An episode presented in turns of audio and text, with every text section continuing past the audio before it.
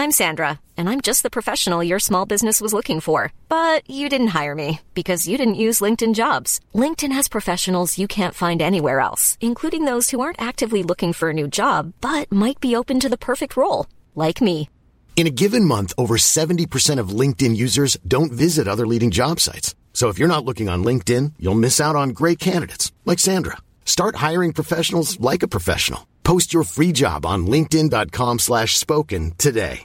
Your History is a new podcast brought to you from The Times, and it brings together the real life stories from our obituaries desk, which have been published for over a century. In this brand new show, we build on this legacy and explore the endlessly fascinating lives who have enriched and informed our own. Join me and our sponsor, Ancestry, as we journey through your history.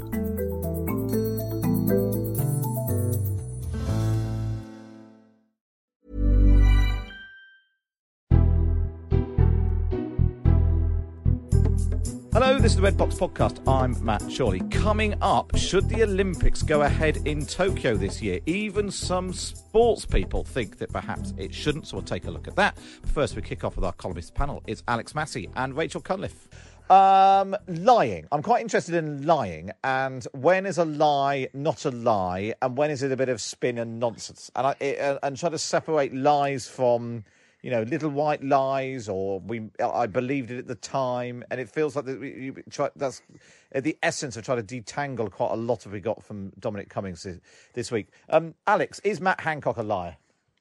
well, I mean, it's very difficult for, for I think for, for the layman, uh, those of us outside the process, to, to really say definitively. But you know, uh, in general terms, has the, the health secretary often uh, delivered, um, if you like, an optimistic appraisal of where uh, where matters have been vis-a-vis coronavirus over the last 15 months that has been at odds with the reality on the ground? Well, I think you have to say yes, he has quite frequently done that. Um, the the question as to whether he's he's lied to cabinet ministers or lied to Parliament is in, in some ways somewhat beside the point because what the, the big picture from from Cummings' extraordinary evidence uh, in the House of Commons this week and so on is the you know the government is serially incompetent. Um, you know, there were times when you had to, when you wondered, well, hang on a minute, Mr. Cummings, you know, were you not notionally playing quite a senior role in this? Um, you know, it was almost as though he was sort of commenting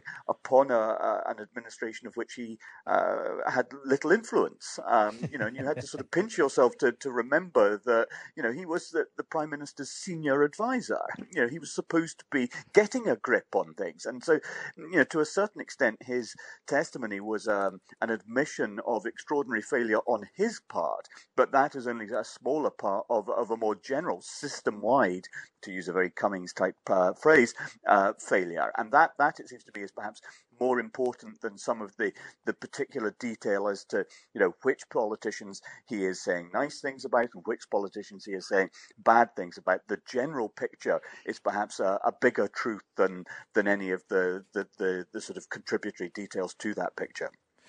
Uh, what do you think, uh, Rachel? Is it possible to know uh, what is a lie and what isn't? And also, I suppose it, it's if somebody said something at the time and then that turned out either not to be the case or it didn't work or it wasn't quite the you know how the plan panned out is that a lie at the time or was it just you know you made the wrong call or you, you made the wrong assumption i keep coming back to that line in the um, the press statement after the Harry and Meghan Oprah interview when the royal family was, was uh, commenting on some of the things they said, and they said, recollections may vary, which I think is a, That's a, a very a lovely, good point. Yeah, it's a lovely way of encompassing that um, human human memory is fallible, but also you can say something that you think is true at the time, or you you sort of you imply something. You know that somebody else is going to take from that implication that something is is, is being done or is happening, which isn't happening. Is that is that a lie in that sense? Is it a lie if you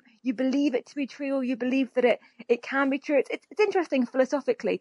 Um, what I think is interesting about the, the Cummings testimony is, is, is he actually used the phrase lied, that Matt Hancock had lied repeatedly, and he was sort of called out on that and asked if he had evidence to back that up, and he said that he did. So I imagine there's a certain amount of, of, of, pressure now for him to produce some of that, that, that evidence because some of those claims were um, quite explosive.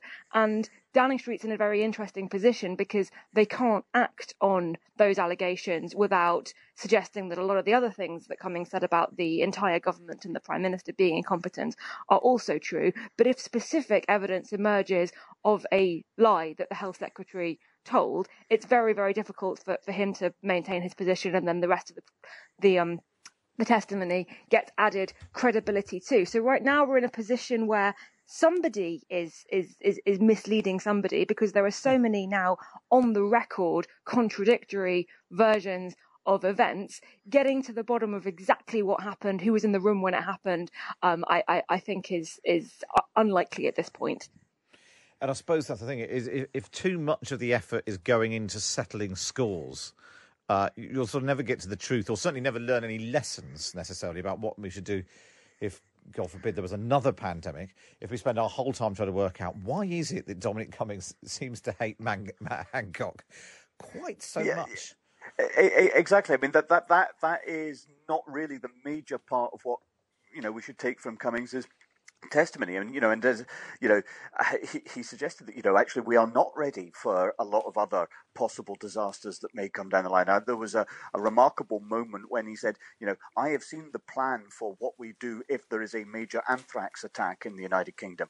And that plan is not a good plan. You know, it needs work. And that, that led on to think, well, what other contingency plans are there in place that, that, that perhaps need to be reappraised in the light of what we've learned from the COVID pandemic. You know, how prepared is the British state for other stressful situations of this sort? Because we know that, that there will be future pandemics. We know that there will be future unforeseen events. Um, uh, you know, how ready is the government for these things? And, and, you know, that's something that's been somewhat lost in the uh, sort of Westminster Kremlinology, if you like, as to uh, you know trying to parse what Cummings was meaning by a lot of what he was saying, and so on. You know, um, the bigger picture is actually much more concerning, um, and and you know the part of that obviously also goes to the Prime Minister's behaviour, his character, and so on. You know, you had the extraordinary assertion from Cummings that the lesson Boris Johnson took from his own quote near death unquote uh, uh, encounter with coronavirus was that the first lockdown had been a mistake. Now, if that's the case, then you have a prime minister who subsequently finds himself following uh, a course of action that leads to a second and a third lockdown that the prime minister presumably thinks is the wrong thing to be doing. So you have a prime minister who is too weak to set his own course.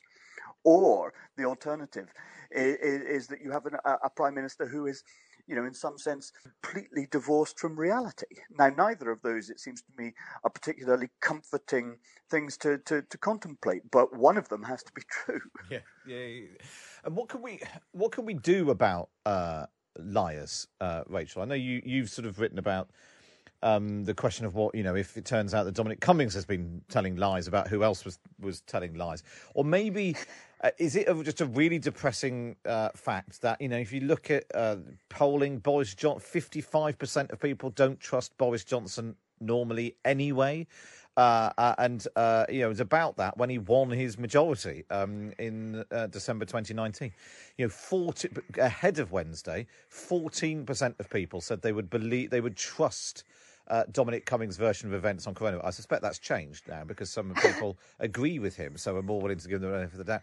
But uh, is it just a really depressing reality that we think people in politics lie all the time? I think it, it, it's a complicated question. So I wrote this for the New Statesman this week because I, I thought if it turns out that Dominic Cummings, if it's proved that he did uh, give incorrect or misleading information, surely there are consequences. Surely it's like perjury or, or, or lying under oath. Um, and the answer is it, it, it isn't. I spoke to some, some lawyers about this and they said that actually there are, there, there are no penalties for lying to a select committee, certainly not for non-members, for uh, MPs and for ministers. Theoretically, if you're found to be in contempt of parliament, you can be forced to resign. Well, we've seen a number of incidents over the past few years of, um, uh, revelations that various members of the government, including the Prime Minister, have not acted with, quote, uh, honesty and integrity, which is part of the ministerial code. Have there been resignations? Of course there haven't. And if it's that difficult to hold people to account when they're actually people who have roles in Parliament and in government.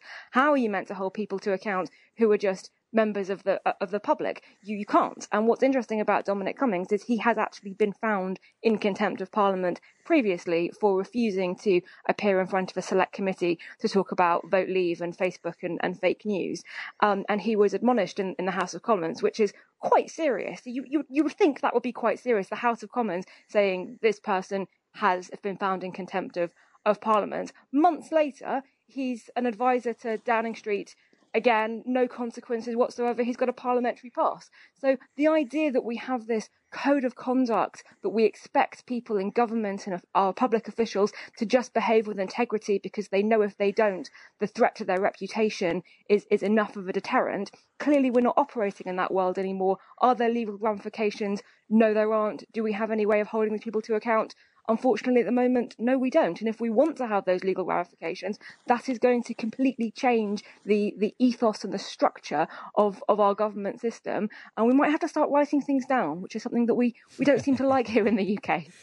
Well, one other person who's who majorly emerged completely unscathed from Dominic Cummings' uh, onslaught this week was Rishi Sunak, who seems to he's he does have a slight touch that Gordon Brown's about. You know, he does disappear for large periods. He did pop up at the uh, Treasury Select Committee yesterday, apparently saying that the Treasury has got nothing to learn from the Greensill lobbying scandal and defended his text messages with David Cameron. Um, Dominic Cummings heaping praise on Rishi Sunak, even though actually everything we know about what happened uh, last year, uh, Rishi Sunak um, was also was against lockdowns, wanted to end lockdowns, wanted to tell people to go back to the office, uh, repeatedly tried to end the furlough scheme before being told to um, uh, continue it, opposed the idea of uh, free school meals uh, for children when, during lockdowns too, and you know battered into it by Marcus Rashford. Um, Alex, is is Rishi Sunak any good? Well, it's very difficult to say. I mean, he's not been in post for very long, but you know, um, what is certainly what he is certainly good at is promoting, if you like, brand Rishi. Um, that had, I, I mean, I, I, I think that perhaps the Chancellor might spend a little less time on Instagram uh, and, and, Twitter promoting him, himself uh, than that to be the case. But, uh, uh you know, it is quite clear that were something to happen to the Prime Minister, God forbid, um, the Chancellor is the most likely, perhaps the, the only credible uh, successor currently in the Cabinet. And so, to that extent, there is a significant interest for the Conservative Party at the moment to ensure that the Chancellor's uh, reputation remains intact. Um, uh, and there is, to, you know, I, th- I think some of the, the stuff about what the Treasury's view on, you know, lockdowns, on eat out to help out, on free school meals and so on. You know, some of this I think can be just can be ascribed to the traditional, you know, Treasury view that that the the Treasury is the grown-ups in the room, if you like. Everybody else wants to spend, spend, spend, spend, and the Treasury from time to time has to point out, you know, certain unwelcome truths uh, and and some of the unwelcome consequences of allowing everybody else to play with all the toys they want. You know, um, so so some of this is is perhaps an institutional thing vis-a-vis the Treasury rather than the Chancellor's own preferences. But it remains the case that you know he has risen so so so rapidly that it is you know, very few people really have much of an idea as to who Rishi Sunak really is. Um, and that is a very advantageous position for a politician to find himself in because it allows people to project onto him their uh, preferences, their own preferences, their own desires, if you like, and, and to assume in some strange fashion that the that the chancellor represents those uh, preferences, will, will advance those uh, desires, and and that, as I say, is, is a very fortunate position for a politician in which to find himself, but it's one that can't last forever because at some point Rishi Sunak will have to say who he really is. Uh, do you know who he really is, Rachel? Uh, he's very good at Instagram, as, as um, I I think his he's in the position because of the the response to the pandemic and the the furlough scheme, which was a, a triumph. It was put together from from nothing and in place in a matter of uh, less le, less than two weeks. And I think a lot of people look at that and think that Rishi Sunak sort of helped them through the pandemic because they were on furlough, hundreds of thousands of people on furlough. Um, what he hasn't been tested on yet are the decisions where he has to take something away, whether that's through uh, tax rises or through uh, weaning people off that support as as the we come out of the, the pandemic and when those job losses start to hit and when people are no longer getting government support suddenly i think he's going to be a lot less popular. He's been in this weird position of of being able to hand out all the sweeties throughout the pandemic because it has been quote unprecedented times. That isn't going to be the case forever um, you have to start. On, you have to start taking the sweets back. That's uh, that's ultimately the problem. Indeed, um, but but on, but on the select committee and, and and on Greensill, I actually kind of think he's right. The Treasury comes out very well from the text with David Cameron. David Cameron comes out appallingly desperate and, and, needy. Please take my calls. Please take my calls. And the, the Treasury says, you know, very politely, thank you for getting in touch, Mr. Cameron. Um, we'll you know, we'll, we'll, Your call is important to us. We'll review this through the proper channels, and then does does nothing, and that is, I think, the right response. Alex Massie and Rachel Cunliffe then. Of course, don't forget you can get yourself a Times subscription. Go to thetimes.co.uk forward slash Times Red Box. Up next, should the Olympic Games go ahead?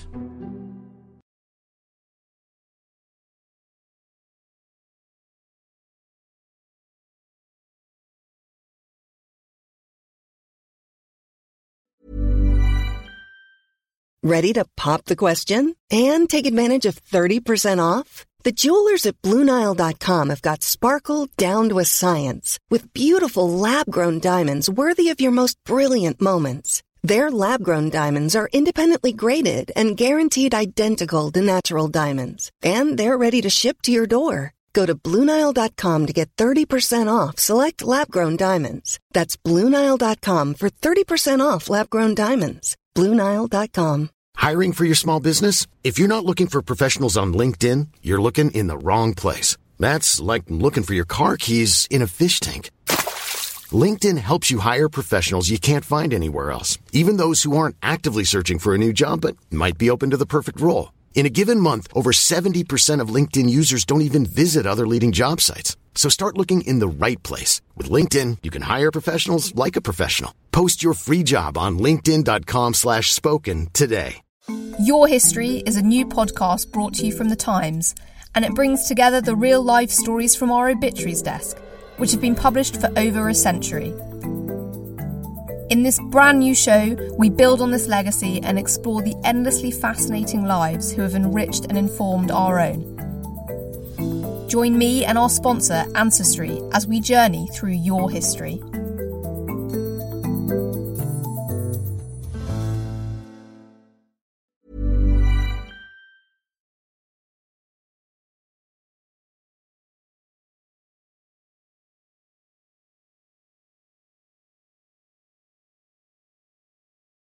You're listening to the Red Box Podcast. Now it's time for this. It was delayed a year ago, of course, because of the coronavirus pandemic. Now it's due to start in less than two months, about 11 weeks today. Uh, the uh, Tokyo Olympics 2020 are due to kick off, but coronavirus is still casting a shadow over the Games. It's likely that Tokyo's state of emergency will be extended by three weeks to the 20th of June. One of the big sponsors of the Games has said that it shouldn't go ahead, and tough coronavirus measures could stay in place for about a month, uh, right up until uh, the city is due to uh, host the opening ceremony. So, will it go ahead, and how different will it be? In a moment, we'll speak to some athletes, uh, current and former Paralympians and Olympians about what they think should happen. But let's go live now to Tokyo and speak to uh, Richard Lloyd Parry, our Asia editor of The Times uh, to get the pitch from there. Hi, Richard. Hello there, Matt. Good evening from Tokyo. Good, good evening. Good afternoon. No, good morning. Good morning from London. Uh, I just trying to work out what the time was. Um, so, yeah, what is the latest in terms of the the chance of uh, of the games going ahead? Because it feels like even in the last day or two, there's been more uh, pressure for for the, for it not to go ahead as planned. Yeah, well, I mean, officially, the uh, International Olympic Committee and the Japanese and Tokyo governments say no, we it's fine. We're confident we can do it safely, uh, but increasingly and, and especially in the last week, more and more pressure is mounting uh, on on the Japanese government to, to, to cancel or to or to persuade the IOC to cancel. Uh, I mean, in an hour's time, uh, Mr. Suga, the Japanese Prime Minister, will, as you said, announce that they're extending the state of emergency until June the twentieth, which is just 33 days, I think, for the opening ceremonies due to start. They've they've done this twice now, extended the state of emergency, uh, I mean, a lot of people must be wondering whether they'll have to do it again at the end of June. So, you know, I, I think we can assume behind the scenes that very serious discussions are going on within the Japanese government about what the best thing to do is, and they must find themselves in a very difficult dilemma. And it was one of Japan's biggest newspapers, which is also a sponsor of the games. That they've now called for it to to to not go ahead. That's right. The the four big Japanese national daily newspapers are all partners, as, as sponsors are called, of the games. And the Asahi newspaper, which is sort of centre left, it's a bit like the Guardian in Japan, uh, came out in an editorial two days ago saying I mean, in sizzling terms, saying that it's ridiculous for, for these games to go ahead. It's completely unreasonable and it's a, a threat to public health. It was a really very powerful uh, line they took. Uh, and uh, there's also question marks over um, athletes being able to go there. Is it America have, have warned against America uh, against America's Americans travelling there? Um, so is it possible that, that even if it does go ahead, not all countries will be represented? Yeah, I mean, what's happening is more and more these sort of strange contradictions and paradoxes are, are, are popping up because, you know, in Japan and, and around the world, people are, are taking uh, the pandemic, of course, very seriously. It, it, the, the, cases are, are, high in Japan at the moment, but at the same time, they're trying to put on their cheerful Olympic face. So, uh, uh as you say, the American government put Japan on on its its grade four list, which is a list of countries where Americans are, are strongly encouraged not to visit. But at the same time, the US Olympic Committee uh, have been saying, oh, no, it's fine, our, our athletes will be going. Um, there are lots of things like that which are becoming more and more difficult to square. I mean, just to give you another example, it's a very small one, but I, I live close to a big park in Tokyo called Yoyogi Park. And Yoyogi Park um, has, they're building, they've started to build, prepare to build a big a viewing stage there where people during the Olympics will be encouraged to go and mingle and watch the Olympics on big screens and have fun together. But you can't actually go into the park, most of it, because it's considered too dangerous for the pandemic at the moment. so that they're preparing to, you know, welcome lots of people to into the park at a time when the parks you can't go. Uh, and this is happening more and more, more and more. The contradictions are coming to the open.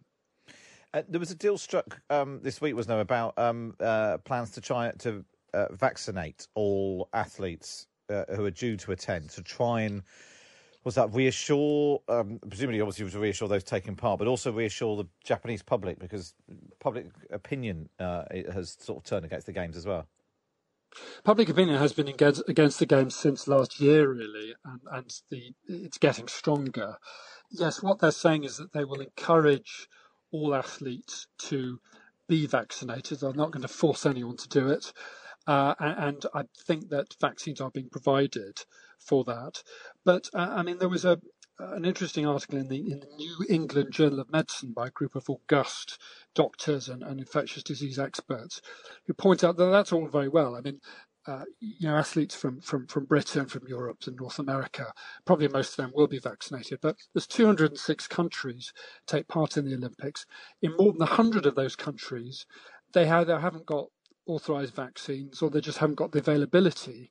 Um, I mean, of course, they're the smaller, poorer countries, but they're all going to be sending athletes as well.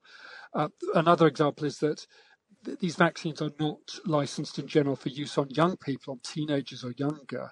So the very young gymnasts and swimmers and divers, you know, some of them I think are as young as 12, they won't be vaccinated either. So there'll be plenty of people coming in who are not vaccinated. Uh, and so, Richard, what's your hunch? Is it going to happen? Oh, I wish I knew. You, you, know what? I think the truth is, I think the truth is that they haven't decided yet. The IOC desperately wants it to go ahead because the IOC only exists so that Olympics can happen. It would be devastating for them. The Japanese government, you know, it would be terrible for them to call it off, but they have a lot of other things to bear in mind. And I think probably they they are keeping their fingers, toes, and legs, everything crossed, and they're hoping that in a month's time things will look better and it will be easier to sell to their public. But I, I'd be surprised if the Japanese government has completely ruled out cancellation at this stage. A lovely speech as ever. Have a good evening, because now I've worked out what time it is with you. I'm Richard Lloyd Bowie, the Asia editor of The Times, uh, joining us from uh, Tokyo. Right, up next, we're going to hear from some of the sportsmen and women themselves about how they feel about the prospect of whether or not the Olympics should go ahead in Tokyo in just 11 weeks. It's the 2020 Olympics, of course, that should have happened uh, last summer. Organisers drawing up more and more coronavirus rules for each individual sport to try to prevent an outbreak at the summer's games if they go ahead. Has 33 competitions, 339 events held across 42 venues. It's quite the logistical uh, conundrum. Never mind, there's also the Paralympics due to happen immediately afterwards with 539 events across 22 sports in 21 venues. Okay, well, let's chat to uh, some of the people who've competed in previous Olympics and find out what they think about whether or not it should go ahead. Earlier, I spoke to Gail Emms, former Team GB badminton player. She attended two Olympics, uh, winning a silver medal in 2004. I started off by asking her just what it's like to go to your first Olympic Games. It's like um, it's an emotional. You are an emotional wreck, basically. I was 27 when I went to my first Olympics, which in, in kind of sports people's terms, quite old. Um, you, you know, like you think about Tom Daley going when he was like 14, and then I'm 27. I missed out on Sydney four years earlier by one place, so I think it was even more emotional for me being in Athens. Um, and you just, you just, you're wearing the GB tracksuit, you're walking around the Olympic Village, you're seeing famous person after famous sports star, and you're one of them. You're part of this unique club of people, which is something you can never really explain to people. It's something that you've watched on TV, and suddenly you are there, and it's yeah, it, it's just all your emotions just come like pouring out because suddenly it's real. You are an Olympian. And, and, do you act all cool around all these other Olympians, or do you completely yeah. lose it and start asking people for selfies? You try. Well, you know, I was pre like all social media days. It was great. And I mean, we, we just, you know, sort of did the old secret, oh yeah, all right, all right, you know, how you, you know, that was more like common rather than taking selfies and, and taking pictures of with people. But, and I think it was pr- still old school cameras then as well. So yeah, I have got some really good photos. Um, but I think you have to, you can't do that because you have to respect everyone. Everyone's there, everyone's got their nerves, everyone's got their job to do. So you have to have this little bit of air of, well, you know, you might be uh, messy. I'm Gail Emms. Uh, we're here on the same level, you know, because you do think, oh my gosh, there's Usain Bolt, or oh my gosh, there's so and so. But you have to be like, well, actually, they should be going, oh my God, there's Gail Emms. Exactly. So they should. Absolutely right. So they should. Um, yeah. And so, what do you think about uh, whether or not the Olympics should go ahead this summer in Tokyo? Obviously, they're supposed to happen last year. Um, do you mm. think they should mm. go ahead this summer? My heart and my head are really torn on this because obviously from an athlete point of view, if you've been training, you know, every single day for the Olympic Games, you're like, oh my God, just please let it, let it happen because this is what I've been training for. What was the purpose otherwise? But then, you know, knowing knowing what the Olympics is like, knowing what the Olympics should be about, knowing what you know that emotion, the celebration, the real reason why we have the Olympics then no, it shouldn't go ahead because it won't be an Olympics. It's just going to be this sterile, horrible event which people are putting on just for the sake of putting on so they don't lose some money and try and gain some money. And and the money in politics, I mean, or show you know showing that we can do it rather than should we do it? Is it really? The, you know, you want to look in the crowd and see GB flags you want to walk out and you want to see your mum and dad in the crowd because they've been the ones that have been supporting you all the way and now they can't be there. You know, all these little things that, you know, some oh, it's fine, you know, because we've got to put it on and, you know, build, the stadium and everything. It's not the Olympics. It really isn't. And I'm a real believer in it. If you're not going to do it properly, don't do it. I just, it just feels so wrong. But I, I, you know, but from the interview, it, I, it must be heartbreaking for them. But I just wish they'd have made this decision. Like, I just think they've been hanging on and hanging on. And I just don't know what's going to happen. And that's also horrible for the athletes, horrible for the coaches, horrible for the managers. even the people, you know, events managers and, and you know, all the Japanese that are helping out, it just feels weird, really weird. Do you think there is this sort of disconnect on the one, and you know, we've seen this recently in football too, and there's all the hoo ha, the Super League and all that. On the one hand, fans and uh, you know, in this case, the athletes. You know, there's a, there's a, the romance of the sport and mm-hmm. uh, and all of that, and the you know the patriotism and all the stuff you were talking about. But then the flip side is there is you know it's hard money and the financial side, and like you said, and the politics, and it's a big, it's a massive business thing, isn't it? There's a lot of money riding on this. Do you think that that, that has been put before the safety of athletes? I, not necessarily safety. I don't. I don't not believe that Japan and Tokyo and all the cities will not do the best, they absolute best they can to keep everyone safe. I don't doubt that but that's not what the Olympics was about. You know, you just talked about that passion and emotion from fans. Every footballer, every rugby player has just gone, oh my God, it's awful playing in front of empty stadiums. It's horrible. You know, that's your, your job. It's like being a gladiator. You know, Russell Crowe in Gladiator. That's how I try and describe it, what it's like in that the backstage, you can hear the crowd and you just walk out and then you put on a performance. You want to show the world what you can do, your talent, your skill. Are you the strongest? Are you the best? That's what sport is about. And you've got those athletes cheering you on, or maybe they're against you, but you try and turn the crowd. That's what sport is.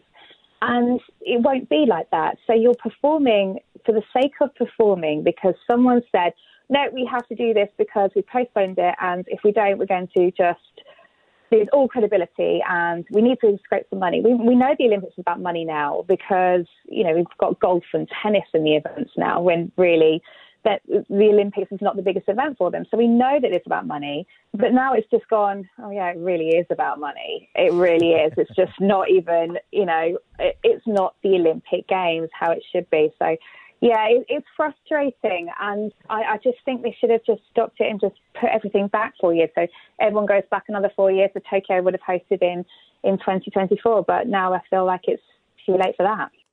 That was Gail Emms, uh, f- uh, former badminton. She won a silver medal at the Olympics. She went to two Olympic Games. Uh, she's saying that it shouldn't go ahead this summer. Well, uh, we can talk now to uh, one person I'm pretty sure was uh, hoping it really does go ahead. Tom Bosworth, an Olympic race walker.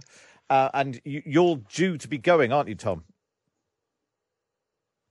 Selected and, and got my place on on the socially distanced plane. Very good. We've also joined by Baroness Grey Thompson, Tanni Grey Thompson, of course, now a crossbench peer, Paralympian and a holder of 11 gold medals from the Paralympic, Paralympics. Is that right, Tanni? Yeah, it is. Good morning. Morning, morning. thank you for joining us. I'll talk a bit, a bit about um, uh, where you keep them all.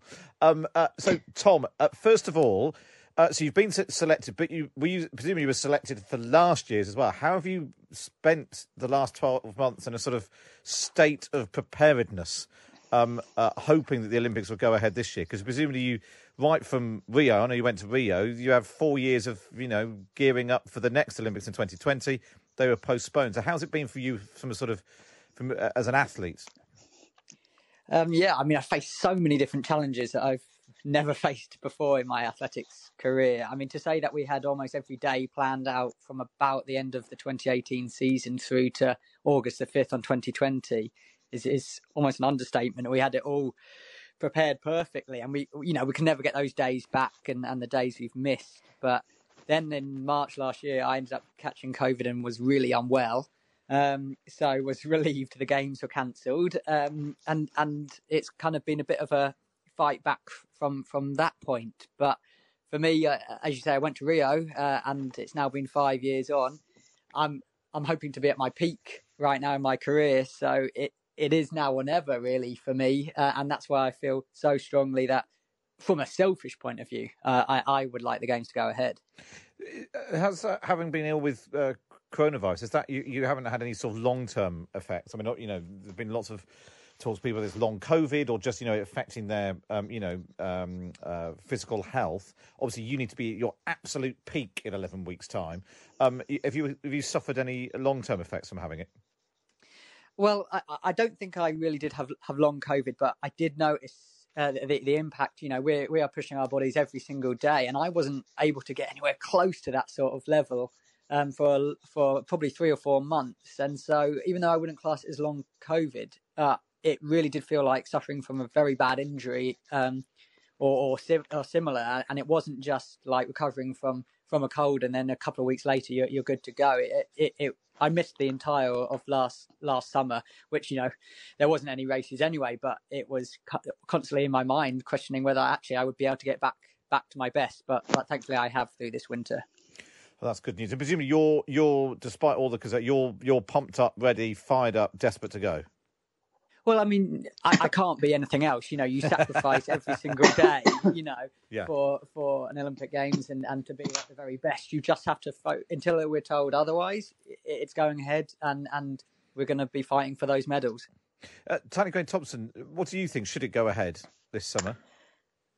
Uh, well, Cover the IOC ears, have said the the, um, the, the, the IOC have said um, absolutely, definitely. And um, there's a statement out this morning saying, barring Armageddon, um, uh, amid fears of Olympic and headlines are always quite contentious.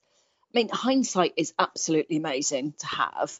I mean, at this moment in time, you kind of maybe thinking it would have been nice if they delayed it till next year. But th- there's a lot of context around that, which is difficult because you've then got worlds and Europeans and Commonwealths and so the calendar is quite busy. So I think at the time they made the right decision.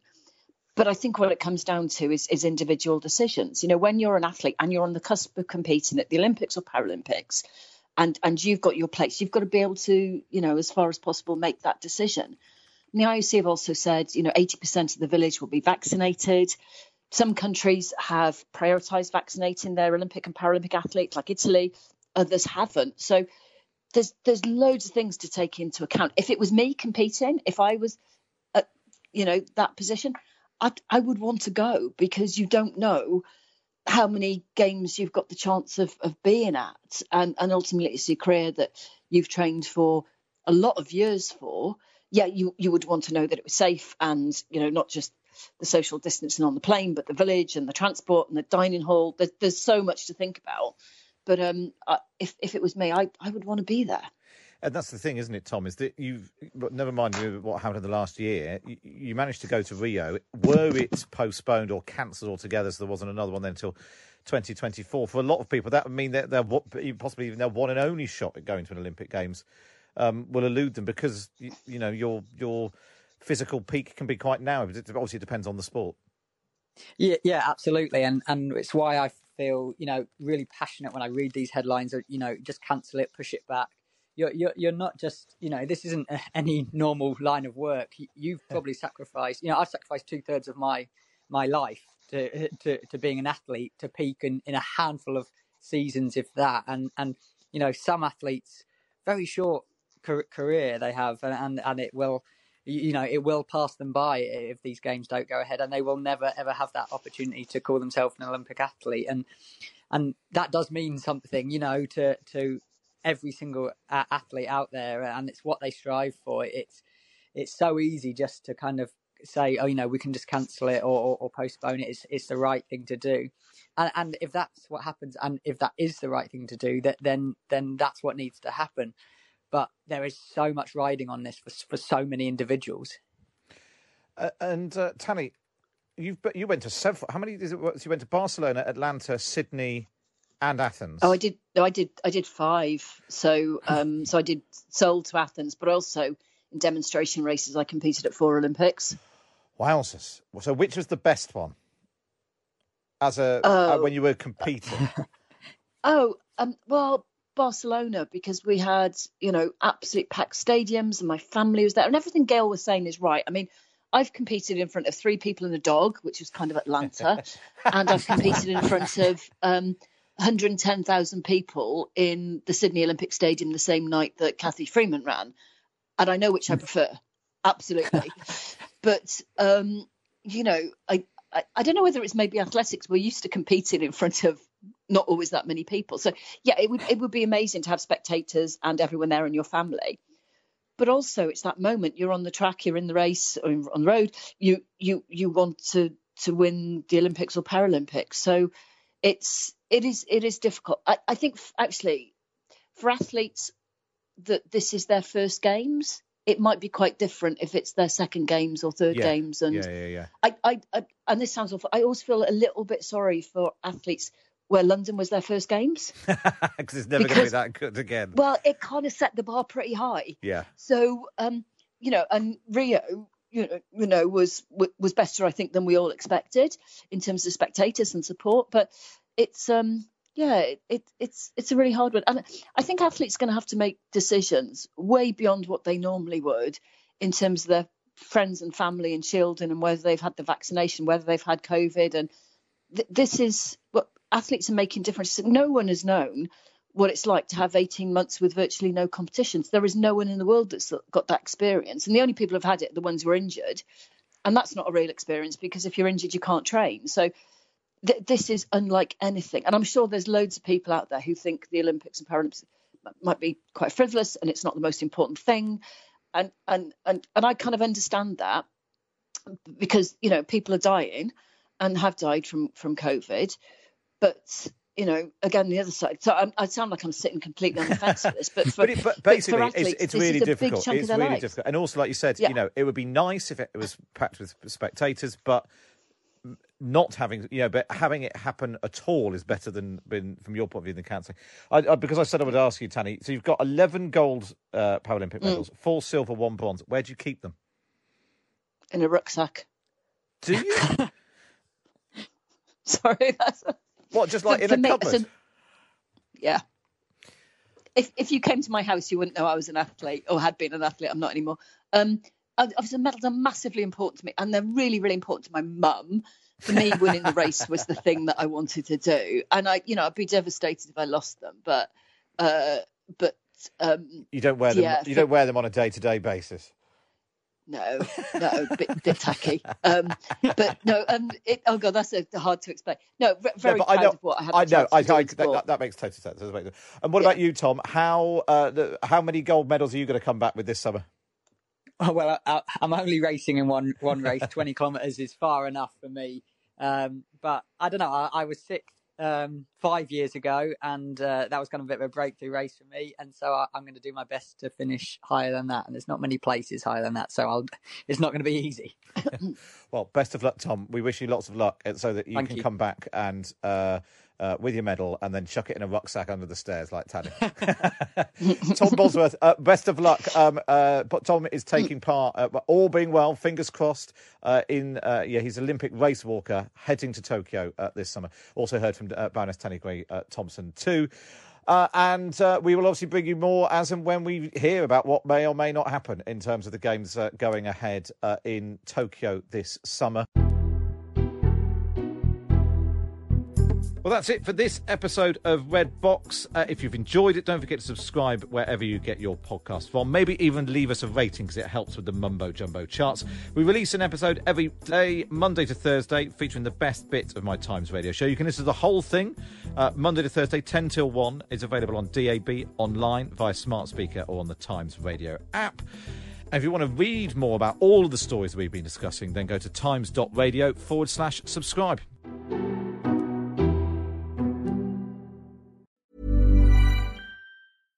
Step onto the legendary clay courts of Roland Garros, where the world's best players battle it out for a chance to win the French Open title. Tennis Channel Plus is your place to watch. Stream every court from your phone or smart TV, live in HD. Don't miss a moment with daily live coverage and match replays on demand, beginning Monday, May 20th.